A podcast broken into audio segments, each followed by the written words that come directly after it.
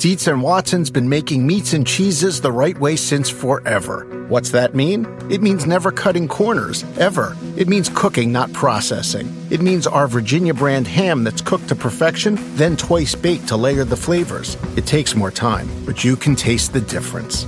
We come to work every day to do it the right way, even if it's the hard way. Because if it's not right for us, it's not right for you. Dietz and Watson, it's a family thing since 1939. BP added more than $70 billion to the U.S. economy in 2022. Investments like acquiring America's largest biogas producer, Archaea Energy, and starting up new infrastructure in the Gulf of Mexico. It's and, not or. See what doing both means for energy nationwide at bp.com slash investing in America.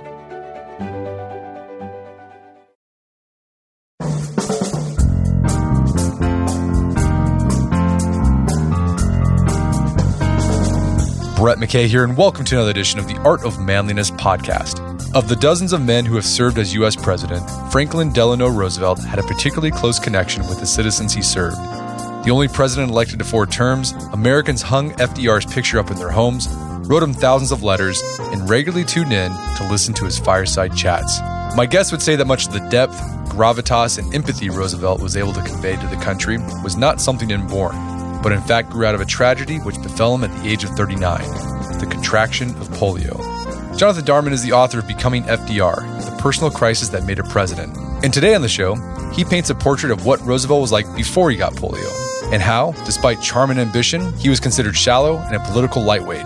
We then discuss what it was like for FDR to get polio, what he did during years of bedridden convalescence, and how the disease and his rehabilitation changed him. We talk about how the influence of FDR's polio experience can be seen in the way he guided the country through the Depression and World War II, and the lesson in realistic optimism he offers us today. After the show's over, check out our show notes at aom.is slash FDR.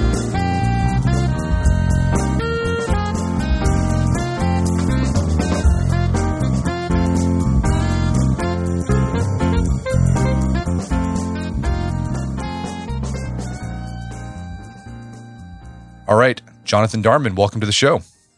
Thanks so much for having me. So, you got a new biography out about FDR, Franklin Delano Roosevelt. It's called Becoming FDR The Personal Crisis That Made a President. Uh, there have been a lot of biographies written about FDR because he's one of the most consequential U.S. presidents. He's probably up there with Abraham Lincoln, George Washington's in terms of the influence he's had in America. What were you hoping to explore and uncover about the man that previous treatments had skimmed over?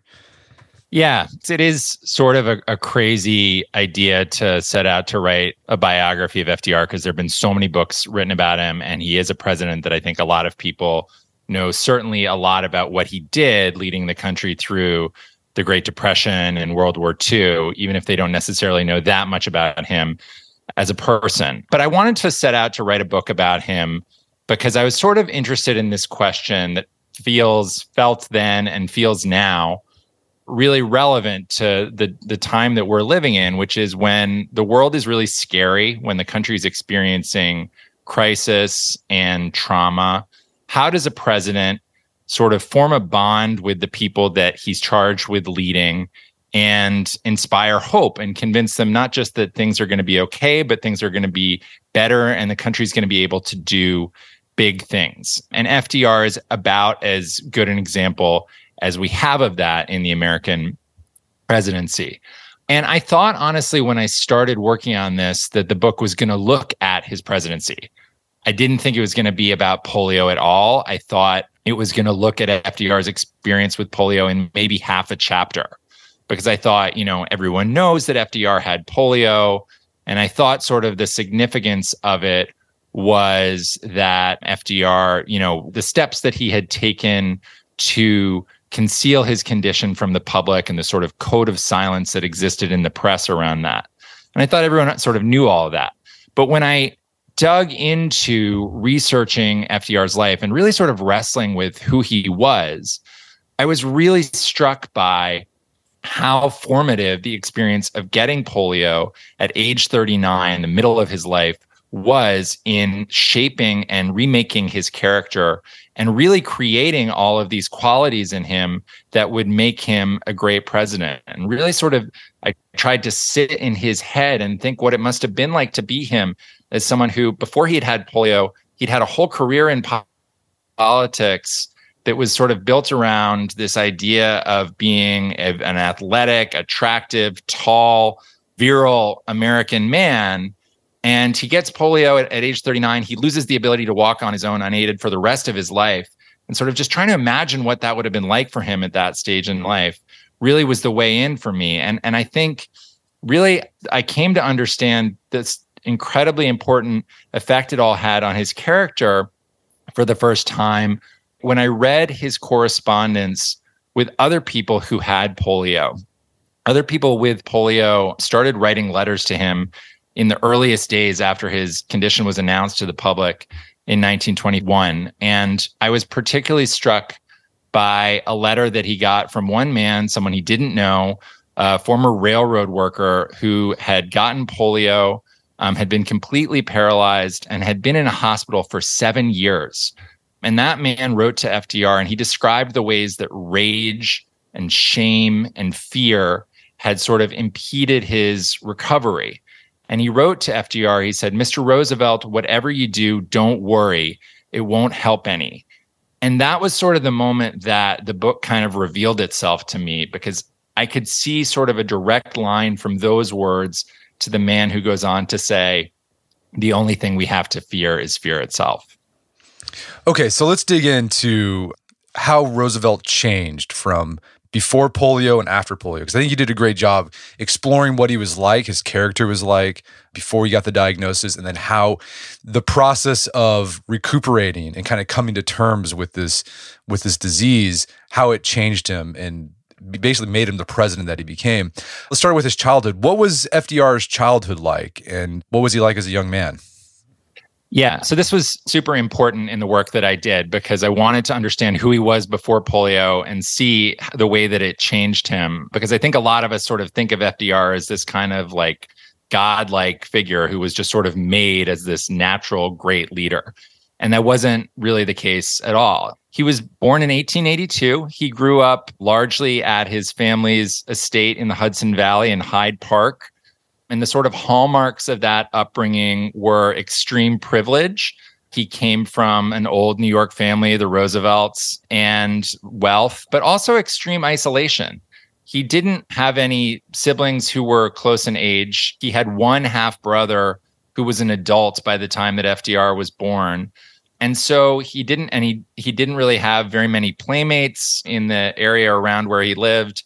And his sort of chief influences in a lot of ways, and his chief companions were his parents, James Roosevelt and and Sarah Delano Roosevelt, his mother, who was this incredibly formidable woman who, you know, sort of threw everything she had into FDR's upbringing. A lot of women in her class at that stage in time might have, you know, given a lot of the child rearing responsibilities to nannies or governesses. Sarah really wanted to be in charge of every aspect of Franklin Roosevelt's experience and upbringing. And she had this sort of, you know, immersive love for him. And she really raised him without any sort of rules about his expectations. She sort of prided herself that he didn't need a lot of, you know, coddling and rule making. But there's just this one giant expectation that hangs over everything in his childhood, which is that he should be as pleasant as he can at all times. And the only thing that would really, you know, bring the hammer down from Sarah, from young Franklin Roosevelt, was any sign of unpleasantness.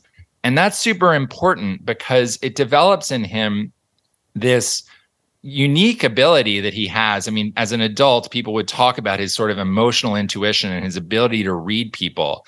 And I think it has its roots in that upbringing with Sarah, because if your one rule is don't make other people feel unpleasant, you become very attuned to the sort of first sign that other people are finding you to be unpleasant. And he sort of would modulate his behavior accordingly. It also creates this sort of mask between whatever he's feeling inside and whatever he projects to the world. And that was really, you know, something that he carried with him all through life. So a lot of the work that I did in writing this book about him was trying to sort of penetrate that facade and get at what was really going on inside of his head. Yeah, we'll see how that mask played out when he got the polio diagnosis. But also that idea of just being pleasant and like wanting people to like you, that played out later on when he was in politics, particularly as a president. You know, there's stories of people talking to Roosevelt and he'd be like, "Oh yeah, so huh, yeah," and people would walk away from the conversation thinking, "Oh yeah, Roosevelt agreed with me. Like he he completely was on board with what I had to say." And then Roosevelt will do the complete opposite. And people were just like right. dumbfounded. It's like, what what's going on here? And right. people like, is he li- yeah, is, is he lying to me? It's like, no, he just actually he wanted people to feel comfortable around him, so he'd say what he needed to say to make that other person feel good. And uh, sometimes that meant uh, not actually saying what you actually felt. That's right. I don't think that speaking his truth, as we would put it today, was something that he valued highly at all times. He was he was okay with people sort of getting a surface level view of him and, and not understanding exactly what he was doing. So he had a, a very privileged childhood. His mother had a big influence on him. He gets into young adulthood and he instantly moves to uh, political life, which made sense because his family, he's a Roosevelt. Teddy Roosevelt, Theodore Roosevelt, was like a fifth cousin of his and kind of loomed large in FDR. What influence did Teddy Roosevelt have on FDR's political career?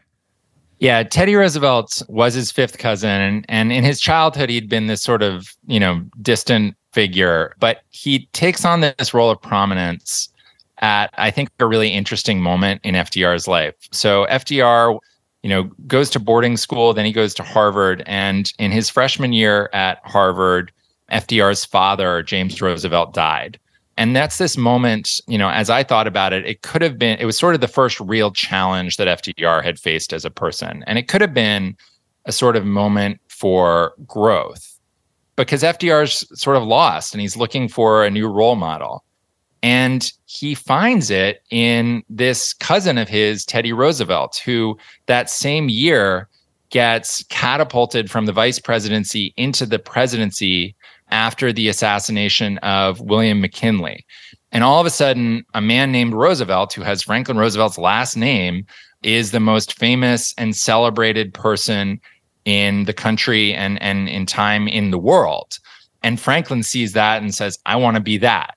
And he sort of, you know, as he's coming into the adult world, very consciously sets out to follow exactly the path that Teddy Roosevelt had followed. He looks at all the jobs that Teddy had in politics and he sort of ticks them off. He enters the New York State legislature, which Teddy had done. He became assistant secretary of the Navy, which had been the job that sort of Teddy Roosevelt had when he became a national phenomenon at the start of the Spanish American War. Franklin also sort of brought himself into the Teddy Roosevelt orbit by marrying another Roosevelt cousin, Eleanor Roosevelt, who was Teddy Roosevelt's niece.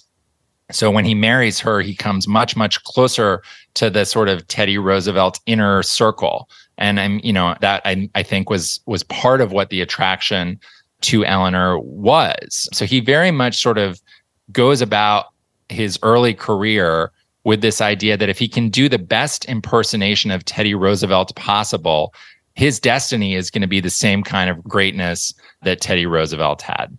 What was driving FDR? Like what why why was he so ambitious? Was it just he just wanted the thing or did he was there like an underlying ethos of I want to serve the greater good? It's a good question. I think that he had in the abstract this idea that his purpose was to help others. He was a progressive. His father had been a progressive Democrat, and his father gave him this sort of worldview about, you know, noblesse oblige, that if you were a privileged Roosevelt, you had an obligation to help others. But I think when you look at FDR's career in the years before he got polio, he has this idea that if he's going to do good, he first has to become great. And it's really, you know, if his focus in those years is is therefore really on advancing his own career and his own interests he's not sort of plugged into this question of what am I doing to help other people? He's not really on an emotional or, or tactile level interested in the problems of people who have less than he does because he doesn't really understand what their suffering is about. All right. So in the beginning, it was all vainglory, probably. But what was interesting, he was set out on this trajectory that Teddy Roosevelt laid out, this plan. But people never really took him seriously. They considered him a, a, lightweight. They called him a feather duster. Why didn't he capture the respect of the political class early in his political career? Yeah, I think because people over time, and, and I think we see this in our politics today, we call it authenticity they can sort of sense that even if someone has all of the right attributes, which Franklin Roosevelt had, he was handsome, he was athletic, he was charming, he was charismatic, he had the last name Roosevelt. If there's not some substance behind it, people can sense that over time. And you saw that sort of play out. So he did sort of, he had an ability to captivate a room. He got he got put on the 1920 Democratic ticket as the vice presidential candidate in large part because people liked the way he looked running around on the convention floor, sort of jumping over rows of chairs and picking fights and sort of they thought, "Oh, there's a coming man."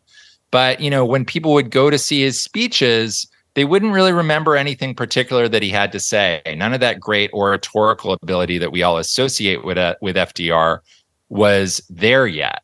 So they could sort of sense that this was someone who was a lot more sort of surface than he was substance. And I think that, you know, if he had gone on that trajectory, he might have, you know, achieved higher offices. He might have, if he'd been really lucky, even gotten to be president someday.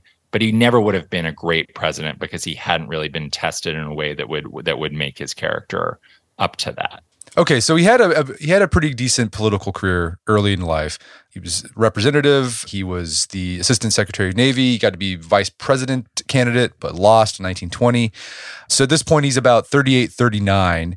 When exactly did he contract polio?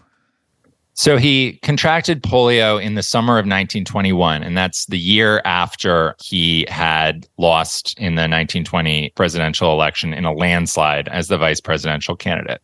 So he was in the private sector and he had come to his family's vacation cottage on Campobello Island, which is a Canadian island off the coast of Maine. And he arrives there and he's he's on vacation with his family and he's going about it in this sort of typical Roosevelt fashion. He's, you know, sailing, he's running all over the island, he's swimming, he stamps out a fire. And then in the afternoon on a, on a, on a day in mid August, he starts to feel fevered and has a stiffness in his back and he goes to bed early. And when he wakes up the next morning, he's he's been he's had a horrible night of fevered dreams and he can barely walk. And by the next day, he's going to be paralyzed in much of his body and he doesn't know it, but he's never going to be able to walk again people don't in the, the people who are with him there on Campobello Island, his wife Eleanor, his political advisor Louis Howe, the rest of his family, none of them know what's happened to him. And it's this sort, you know, Campobello Island in 1921 is one of the worst places you could possibly get infected with the polio virus. The Roosevelt house there didn't have electricity, it was gaslit. There was only one phone line on the island. There's not a full time doctor on the island. There's just a sort of local country doctor from Maine who would come and take care of patients there. And that that man was not able to see Franklin Roosevelt's early symptoms and diagnose polio. So he goes through this really terrifying two and a half week ordeal where he's getting sicker.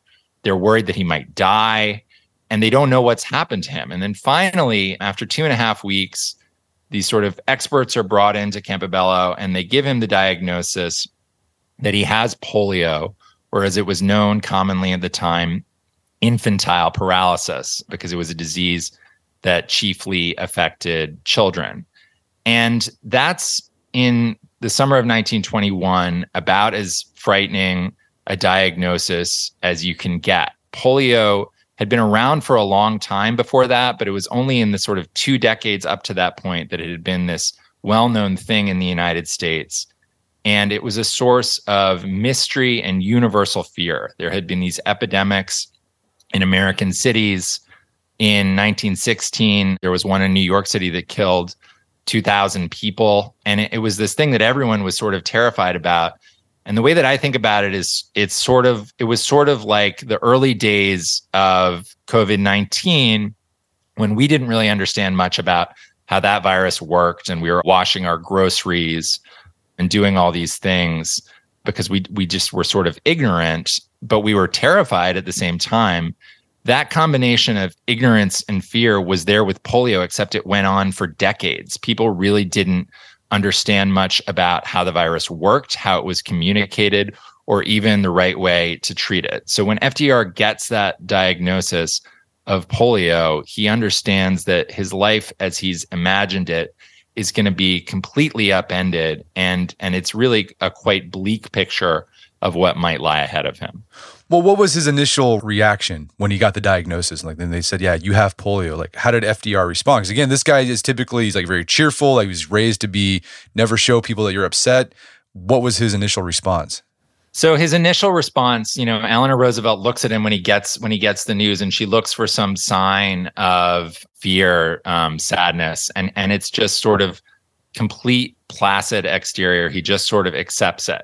But I think you know what was clear to me after after looking at this period was that inside he's really he's really quite struck by it, and he does a couple days later when that when that country doctor comes to check on him FDR actually breaks down in tears and he and he doesn't say like, you know, what's going to become of me. He's frustrated because he doesn't feel like he has a clear plan. He's not getting good recommendations from doctors about what he should be doing. And that's always been the way that he's sort of understood things up to that point is, you know, if you have a problem, you you you you just take charge of it yourself and you solve it. And he really sort of struggled to, I think, bring himself around to the idea that at least at first, what he could do for himself was not at all obvious. And a lot of the work that he does in those first weeks, months, years after getting the polio diagnosis is coming to understand all the things that he can do to sort of take charge of his own destiny again, even after it's been completely hijacked by this disease. Well, and there was a, a, key person that helped him come up with this plan. This guy named Louis Howe. This is a political advisor that FDR had had since he was an assemblyman in New York. And this guy was really, he was setting out a plan for FDR to become president. That was the goal. He was just as invested in this as FDR was how did Howe respond to FDR's polio diagnosis? Because I, I mean, I, I imagine this this threw a big wrench in his plans, right? Definitely. I mean, I think you know we were just talking about uh, all the bad luck that FDR had that summer and fall of 1921.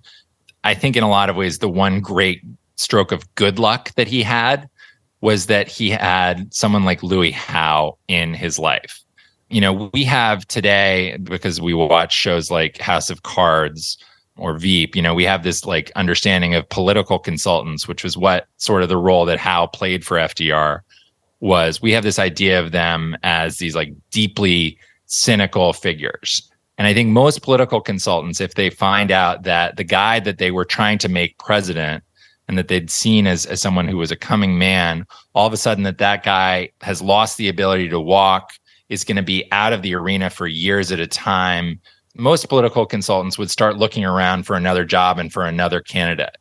Howe did the opposite. He moved into the Roosevelt's house. He cared that much about Franklin Roosevelt that he wanted to just be there in every way that he could to sort of help shape FDR's recovery. And I think the key insight that Howe had came from talking to FDR's doctors in those early days, and those doctors saying that you know the, the sort of quality of his recovery is going to depend in large part on his belief that you know some things are going to get better, that good things lie ahead. And at that point in time, a lot of the other people in FDR's life, most prominently his mother, were saying to him, "Okay, you have this disability now." And it's gonna it's gonna require. We don't know if you're to be able to walk again, but if if it is, it's to require a lot of work and recovery. You should give up this idea of politics and just sort of retire to a quiet country life as a country squire. And Louis Howe doesn't buy into that at all. He goes to FDR and he says, Look, I think you're not only going to return to politics, I think you're going to be the president of the United States and I have a detailed plan for how it's going to happen. You're going to devote a lot of your life in the coming years to recovery, to trying to get as much mobility again as you can. We're going to find other ways to keep your name in front of the public eye. And we're going to be strategic in sort of looking for moments for you to reemerge, but it's going to take time. And in Howe's eyes, that was it was going to take a lot of time. He told FDR that you know he could run for governor in 1932 and then run for president four years later in 1936. So he presents FDR with this like very detailed plan of the years ahead and the path forward. And FDR's response to him is, "When do we start?" Um, because I think that that's that was the thing that he had been longing for was someone to tell him, "Here's the path forward. Here's how things are going to get better from here." We're going to take a quick break for a word from our sponsors. Wedding season is coming up, and if you are preparing for the big day, I know wedding planning can be really intimidating, but finding the perfect suit shouldn't be. Indochino makes it easy to get a fully customizable suit right from your home. Don't just wear any suit on your big day, wear a custom made to measure suit. Suits start at just $499, which is about the same price you'd pay for an off the rack suit at a department store. And they've also got custom made to measure shirts starting at just $89. So I've talked about my Indochino suit on the podcast before. They've been a long time podcast sponsor. It's navy blue. The measuring process was super easy. They got these video guides you follow. You'll need another set of hands to help you out with that. But the really fun part is customizing it. Got to customize how I wanted the lapels on the jacket, the pockets, the lining.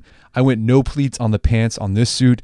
A lot of fun. And then in a few weeks, you have a made to measure custom suit sent directly to your door. When planning your wedding, get a suit as unique as you with Indochino. Go to Indochino.com and use code manliness to get 10% off any purchase of $399 or more. That's I N D O C H I N O.com, promo code manliness. All right, so if you're like me, you've probably signed up for a whole bunch of stuff that has a recurring monthly fee.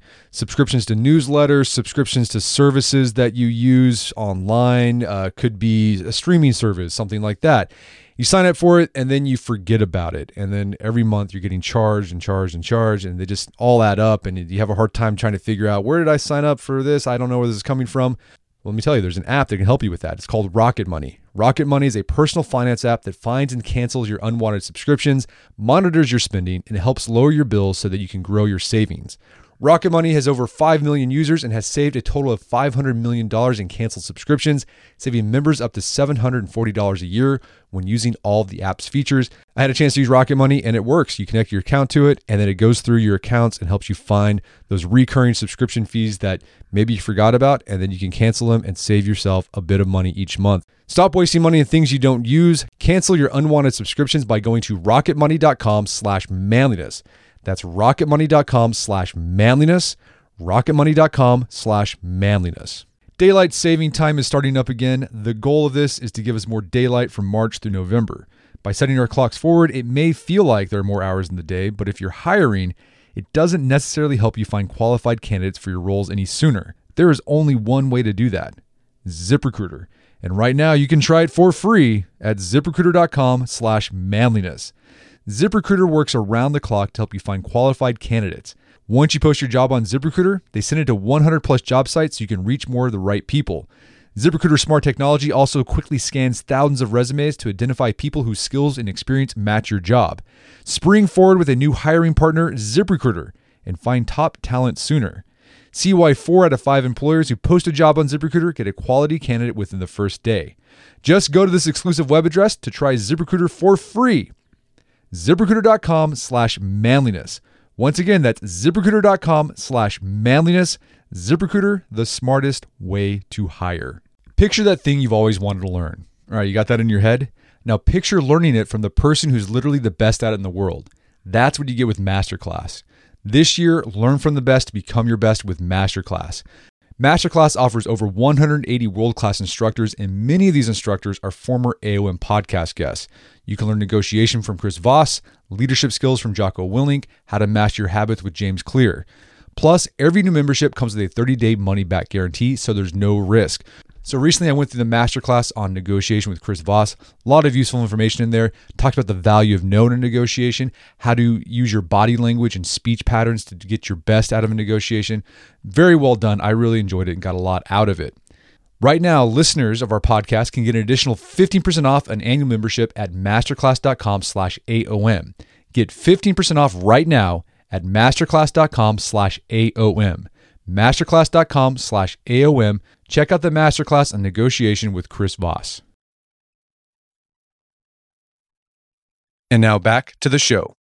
Okay, so Howe he came with this detailed plan. And then I also was impressed how immediately after the diagnosis, Howe went into action and doing the the public relations. Like he was like releasing basically publicity letters saying, "Oh, you know, look, FDR, he's sick.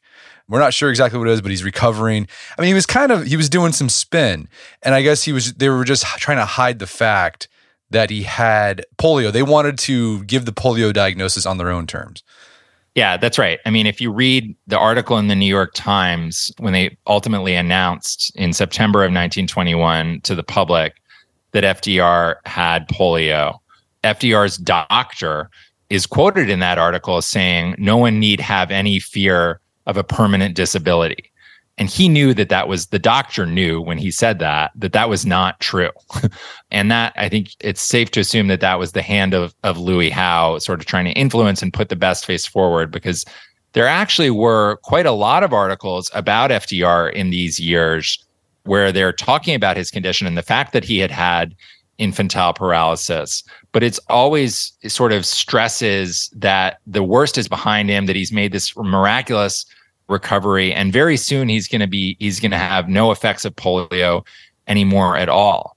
And i think actually that creates getting back to the sort of you know facade of fdr it creates a certain distance between him and a lot of the other people in his life because they had been reading these things about how he'd made this miraculous recovery in his own accounts he was saying oh i'm going to be fine you know in just a couple of months and then when they would see him in person, the reality of it was was really quite striking.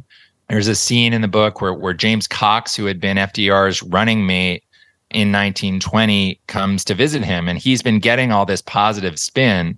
And when he sees the difference between that spin and the reality of FDR, who's in quite bad shape at that point, he's sort of moved to tears, and it's this humiliating moment for FDR. And so even the people who might have been close to him in that moment can't really form a connection because there aren't words that they have to describe what's going on. Do you think FDR believed his own hype? Like he actually did he did he actually believe like yeah I'm going to walk one day like and like in his mind he wasn't lying? He had this really remarkable ability to sort of believe things on one plane and then on the deepest level look at things as they really were. So he understood that the conventional wisdom among doctors treating polio in that period was that polio was an infection that would destroy muscle tissue. And that muscle tissue, some muscles would get weakened and some muscles would be destroyed. And once it was destroyed, it was gone. And it would take time for someone recovering from polio to understand what was going on with particular muscles but that typically if after one or two years they hadn't regained the, the use of a muscle, it probably wasn't coming back. So in FDR's recovery, as he's trying to get back the ability to walk, year one goes by, year two goes by. He's been sort of committing himself to all these schemes. He's been researching different approaches to seek rehabilitation, but he doesn't get back the ability to walk unaided. And he really doesn't make the kind of progress that he wants at all. And he understands that that means, you know, from the doctor's perspective, he doesn't have a good chance of walking again on his own. But I think he believes, he wants to believe that there's something that they don't see, that he doesn't see, that he can find some other path that's going to bring back his ability to walk so that he can really have that full mobility again.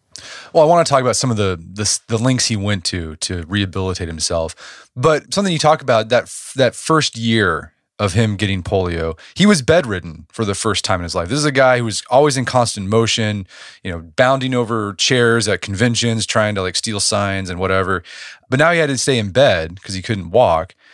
What happened during that time? Like, what did he do with himself to pass the time away while he was lying in bed? Yeah, you know, we were talking about Louis Howe. I start the book with a quote from from Louis Howe, where he was sort of reflecting on all the things that FDR got from the experience of polio and recovering from it. And he said a year or two in bed should be prescribed for all of our statesmen. And I think it's this idea that um, FDR had been so hyperactive that up to that point, he always had a way he could sort of avoid engaging with anything deeply because there was always something else to just go do. And when he gets polio and he's he's lying there in, in bed, he's forced to sort of stay and think about things really for the first time in his life. Eleanor Roosevelt calls it the first time he's forced to reckon with the fundamentals of living. And, you know, in Howe's eyes, that's the moment when he's lying there and he's thinking about, you know, what's happened to him.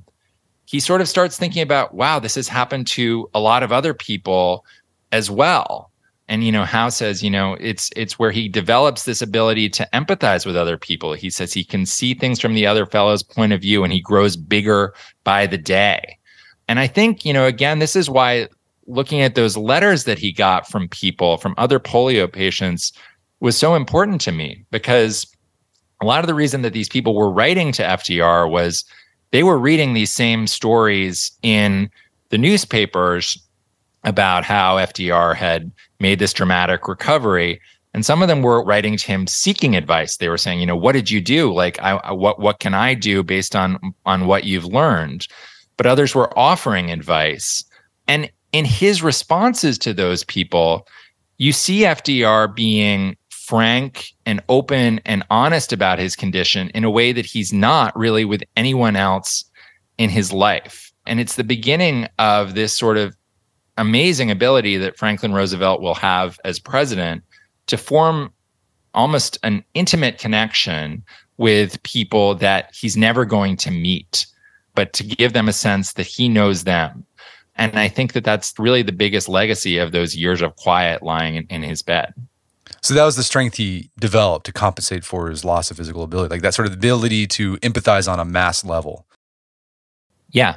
And I think that he, you know, he gains other practical things there. He's he's he's never up to that point in his life needed to have strategic ability because when you're sort of a charming, handsome guy and you walk into a, most rooms, you're pretty confident that things are going to work out okay for you. But when you lose that, you have you have a, a renewed appreciation for things like timing and planning. And that's when he really starts to think about, okay, what do I need to do to achieve what I want? And you know, in the presidency, he has this remarkable strategic ability and this sort of ability to always be four steps ahead of everyone else. I think that comes out of these years as well. And even like sort of the understanding of the radio, which is going to be so important in his presidency. You know, the 1920 election, the year before he'd gotten polio, the first radio broadcast was was the night of that election, sort of someone just speaking into a microphone delivering the results. So these years where he's lying in bed, where he's chasing recuperation, recovery, rehabilitation, these are the years where radio is sort of taking over. And he comes to understand that this is going to be this medium that can help someone like him who can't necessarily go everywhere to form a connection with people. Okay, so uh, he's got polio. He's starting his recovery process, and at this point, people like the, the the public knows that he has polio. But you talk about how he just he went to extreme lengths to hide the fact that he couldn't walk. And then he didn't really talk when he made public appearances. He wouldn't talk about his disability. And what was interesting, the media really didn't cover it as well. What was going on there? Because I mean, today that would I think that would be like a topic that people would be thinking about or writing about the most. Like, well, there's, here's this political leader who's got this disability. Why did he try to, to hide it, and why did the the press ignore it? Yeah, so it's it's a sort of rich and nuanced story that I, that I think changes over time. So certainly when he was president, he never really talked about his disability publicly, except for a couple of exceptions at all and the press really didn't talk about it because they understood that there that he didn't want to have focus on that. But in the 1920s, the decade before he becomes president, you know, there was actually a lot. I was surprised by how much conversation there was about his illness and his disability. So if you were reading the newspapers in those years and you were interested in Franklin Roosevelt, you would certainly know that he'd had infantile paralysis. You would have definitely maybe even seen pictures of him with his body where you could see his legs, you know, quite shrunken from the effects of the disease. And you could understand that he was really devoting himself most of the time to trying to regain the ability to walk. And I think that that was actually in a lot of ways intentional. They wanted to have the polio story to humanize him, particularly in the latter part of the 1920s when he when he ultimately returned to politics. It's this sort of, you know, what we would today call a comeback narrative that makes him sort of feel like someone that people can understand and, and root for. But so even though they're they're sharing details about it, they what they really didn't want was for him to ever be seen in a situation where his disability made him look weak. So they were terrified about situations where, you know, he's in a public crowd and he would get jostled and maybe he would fall. They were always trying to prevent that.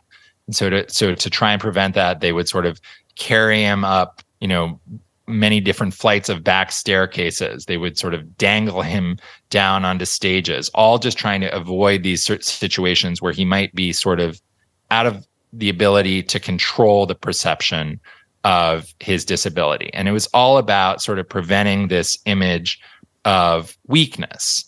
And I think, you know, the irony there is that, you know, as as I as I describe in the book and we've been talking about in the conversation, polio is not really his weakness. It's the source of all that's great in him. And and what really drove that home for me was an essay that I that I found from another polio patient that was written in the first days of FDR's presidency where he was talking about this conversation about the president's disability and what, as he put it, able bodied people thought of FDR. And he said, perhaps they failed to realize that the paralysis, which has made us weaker animals, has also made us stronger men. And that's it. Like, that's the heart of FDR. Yeah, I think it's interesting too. I think what it did, maybe uh, this is kind of my theory, so uh, you can dismiss it if you want. But like, you know, I think he put on a strong front because he, he he knew that people wanted someone, a leader who was strong, right? But by like not talking about it, like it made the polio people actually became more aware of the polio, and it kind of it. I don't know. For some reason, I think it might have made it more powerful. Like when you don't talk about it. Does that, does that make sense? I, I actually think that's completely right. It's you know the to use the cliche, it's sort of show don't tell people knew enough about polio to know that he had been through this experience, that it had been a trying experience, that he had sort of persevered, but he wasn't sort of making the link for them directly, saying, I understand your suffering because I have suffered. And it was therefore a lot more powerful because people could sort of sense when he's saying these these words to them that are inspiring that this is someone who knows what he's talking about. So, an important part of his rehabilitation process was he discovered this place in Georgia called Warm Springs. Tell us about that place. Yeah, so Warm Springs I think is is such a great part of this story. He goes there in the fall of 1924 and that's 3 years after he had first gotten polio. So it's outside of that window where he's really got a chance of regaining the ability to walk on his own unaided. So he goes there because, in a lot of ways, he's looking for a miracle.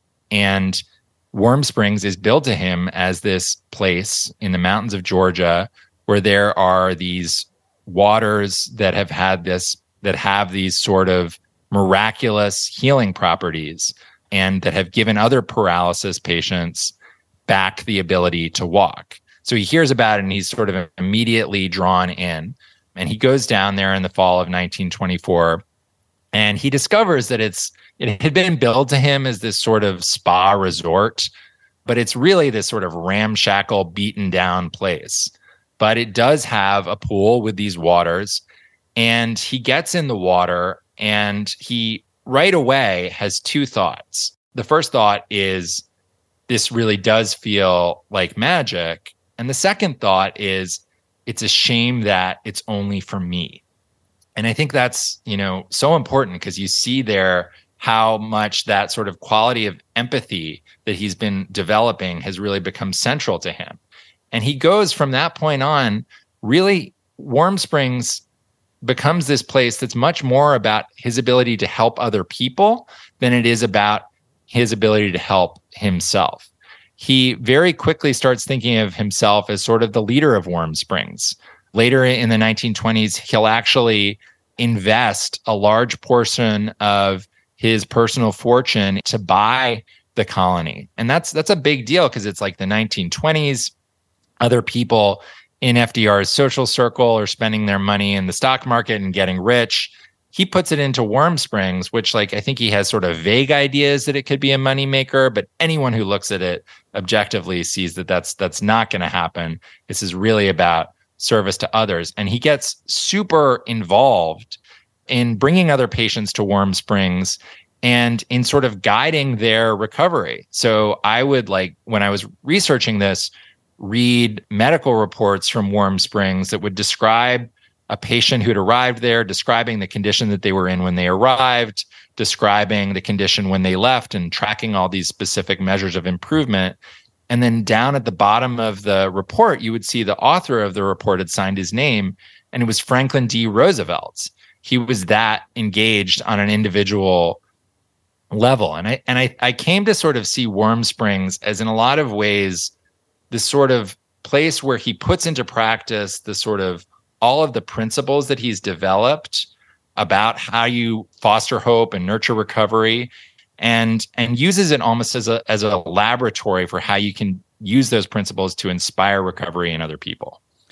And how did this experience influence his approach to his presidency?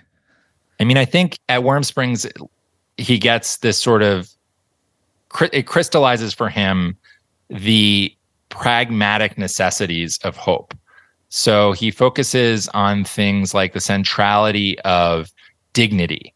He knew from his own experience that it, when you're disabled, there are a lot of moments when you're out in the world where you're sort of exposed and vulnerable.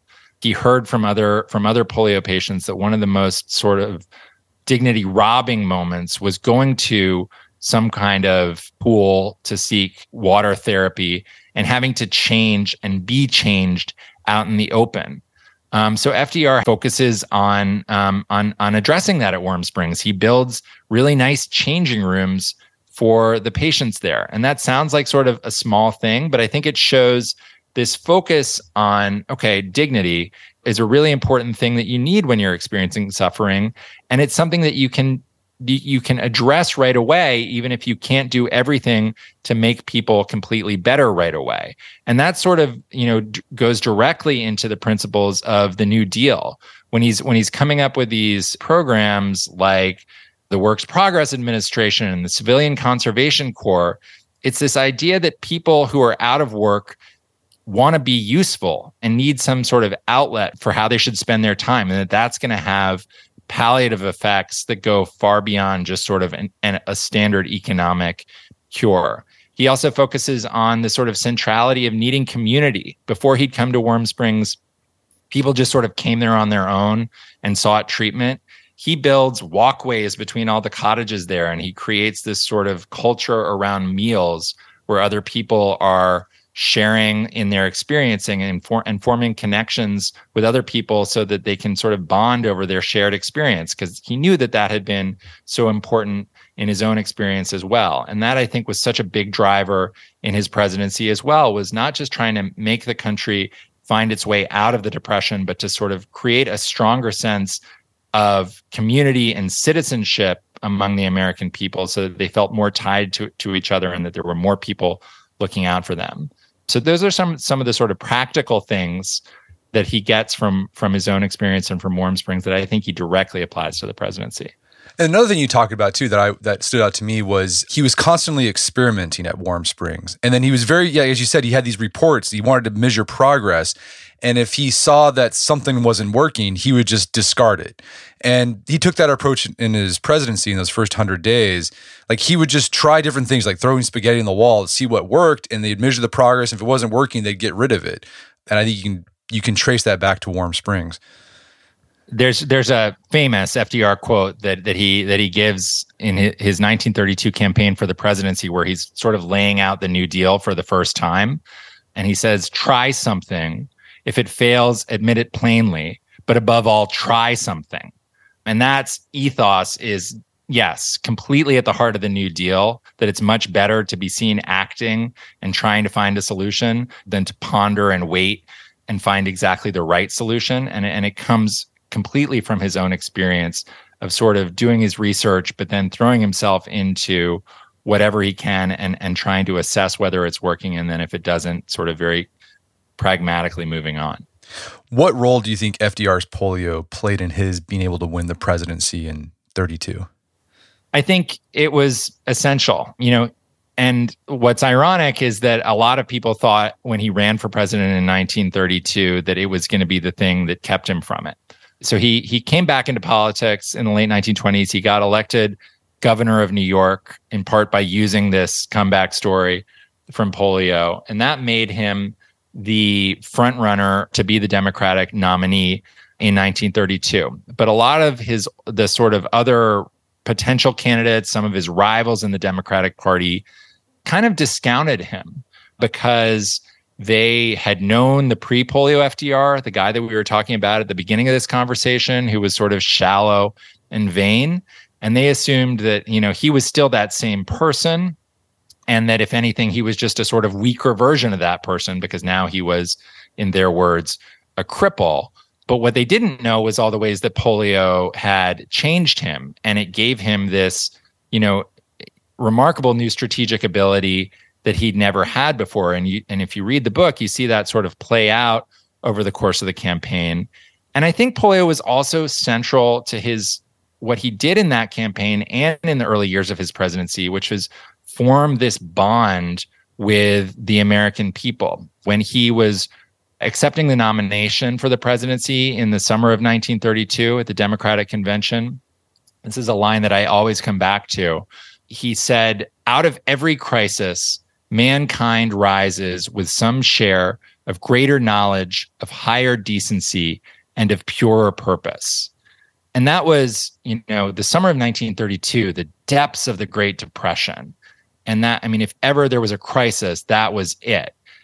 And people believed him when he said those words. And they believed it because he believed it, and he believed it because he had lived it in his own life. Are there moments in his presidency that you can point to and say, yeah, his polio is what made that possible? Yeah, I see it a lot. I think you, if you look at the fireside chats, Roosevelt's famous fireside chats, if you read them, they're not really like soaring oratory. They're quite dense and detailed. And I think that that came in a lot of ways out of his own experience with polio because if you've had a serious disease you know that in those situations when you're looking to a voice of authority if it's the doctor if you're a patient or if it's the president if you're uh, someone living through the depression you want the details because it's going to give you confidence that this person knows what they're talking about and that they have a clear idea of what the path forward is so i think that's certainly huge i think in his leadership during the war Eleanor Roosevelt talked about how polio gave FDR the ability to make a decision and then draw a curtain and go to sleep.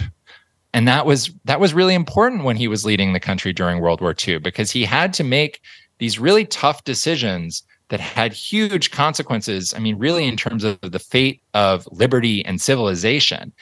And he didn't know if he was going to be right or not. And he knew that he might not know for months or even years at a time. But he was okay with that. And he was sort of comfortable enough in his own skin to make those decisions. And I think he was able to do that because he'd been there before. That was that was a, in a lot of ways analogous to what he'd gone through when he was pursuing rehabilitative strategies for polio was this idea of finding out what's a course you can take and trying it and then waiting over time to see what the result would be. What do you think are some lessons listeners can take from FDR and how to handle a big setback in life?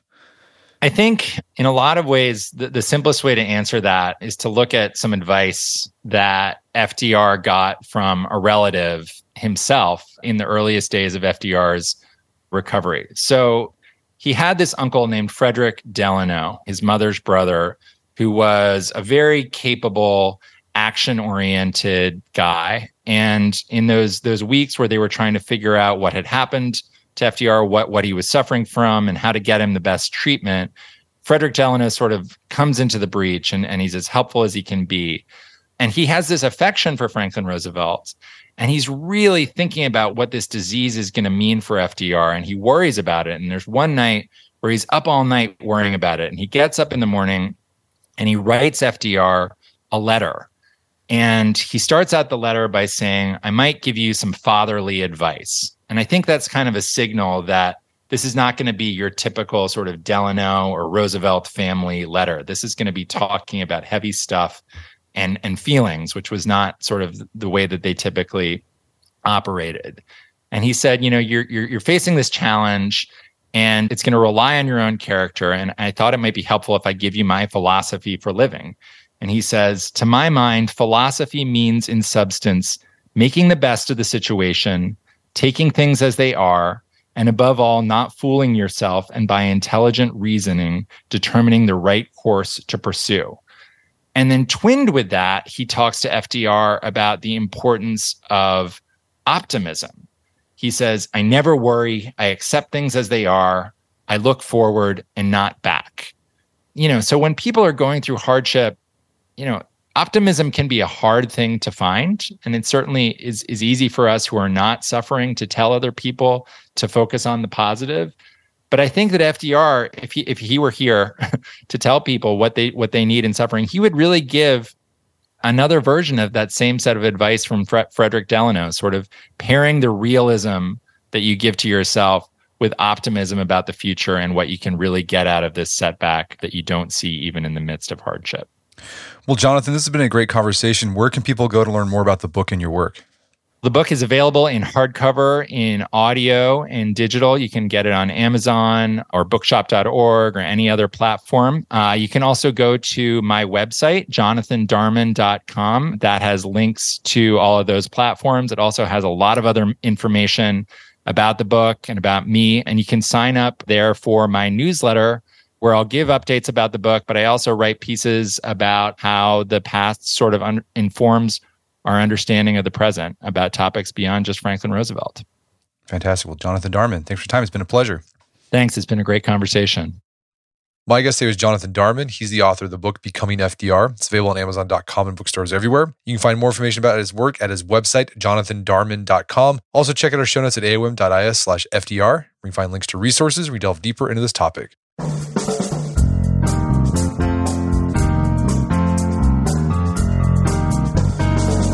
Well, that wraps up another edition of the AOM podcast. Make sure to check out our website at artofmanliness.com where you find our podcast archives, as well as thousands of articles written over the years about pretty much anything you think of.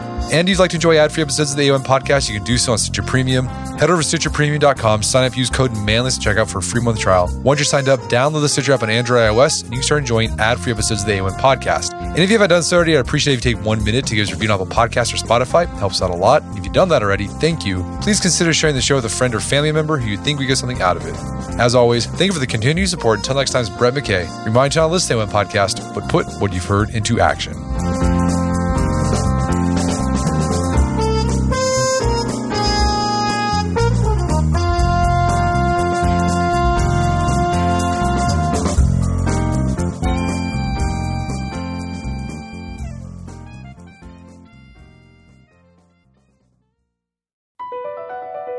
BP added more than $70 billion to the U.S. economy in 2022 by making investments from coast to coast. Investments like building charging hubs for fleets of electric buses in California and starting up new infrastructure in the Gulf of Mexico. It's and, not or. See what doing both means for energy nationwide at bp.com slash investing in America. It's time to take your career to the next level. With over 150 graduate degree programs, the Catholic University of America, located in Washington, D.C., provides world class academics with a student experience that educates the whole person mind, body, and spirit. Whether your professional calling is in engineering, nursing, social work, or any of our other exceptional degree programs, encounter the best of everything that Catholic University has to offer and discover the best in yourself. Learn more today at catholic.edu forward slash grad admissions.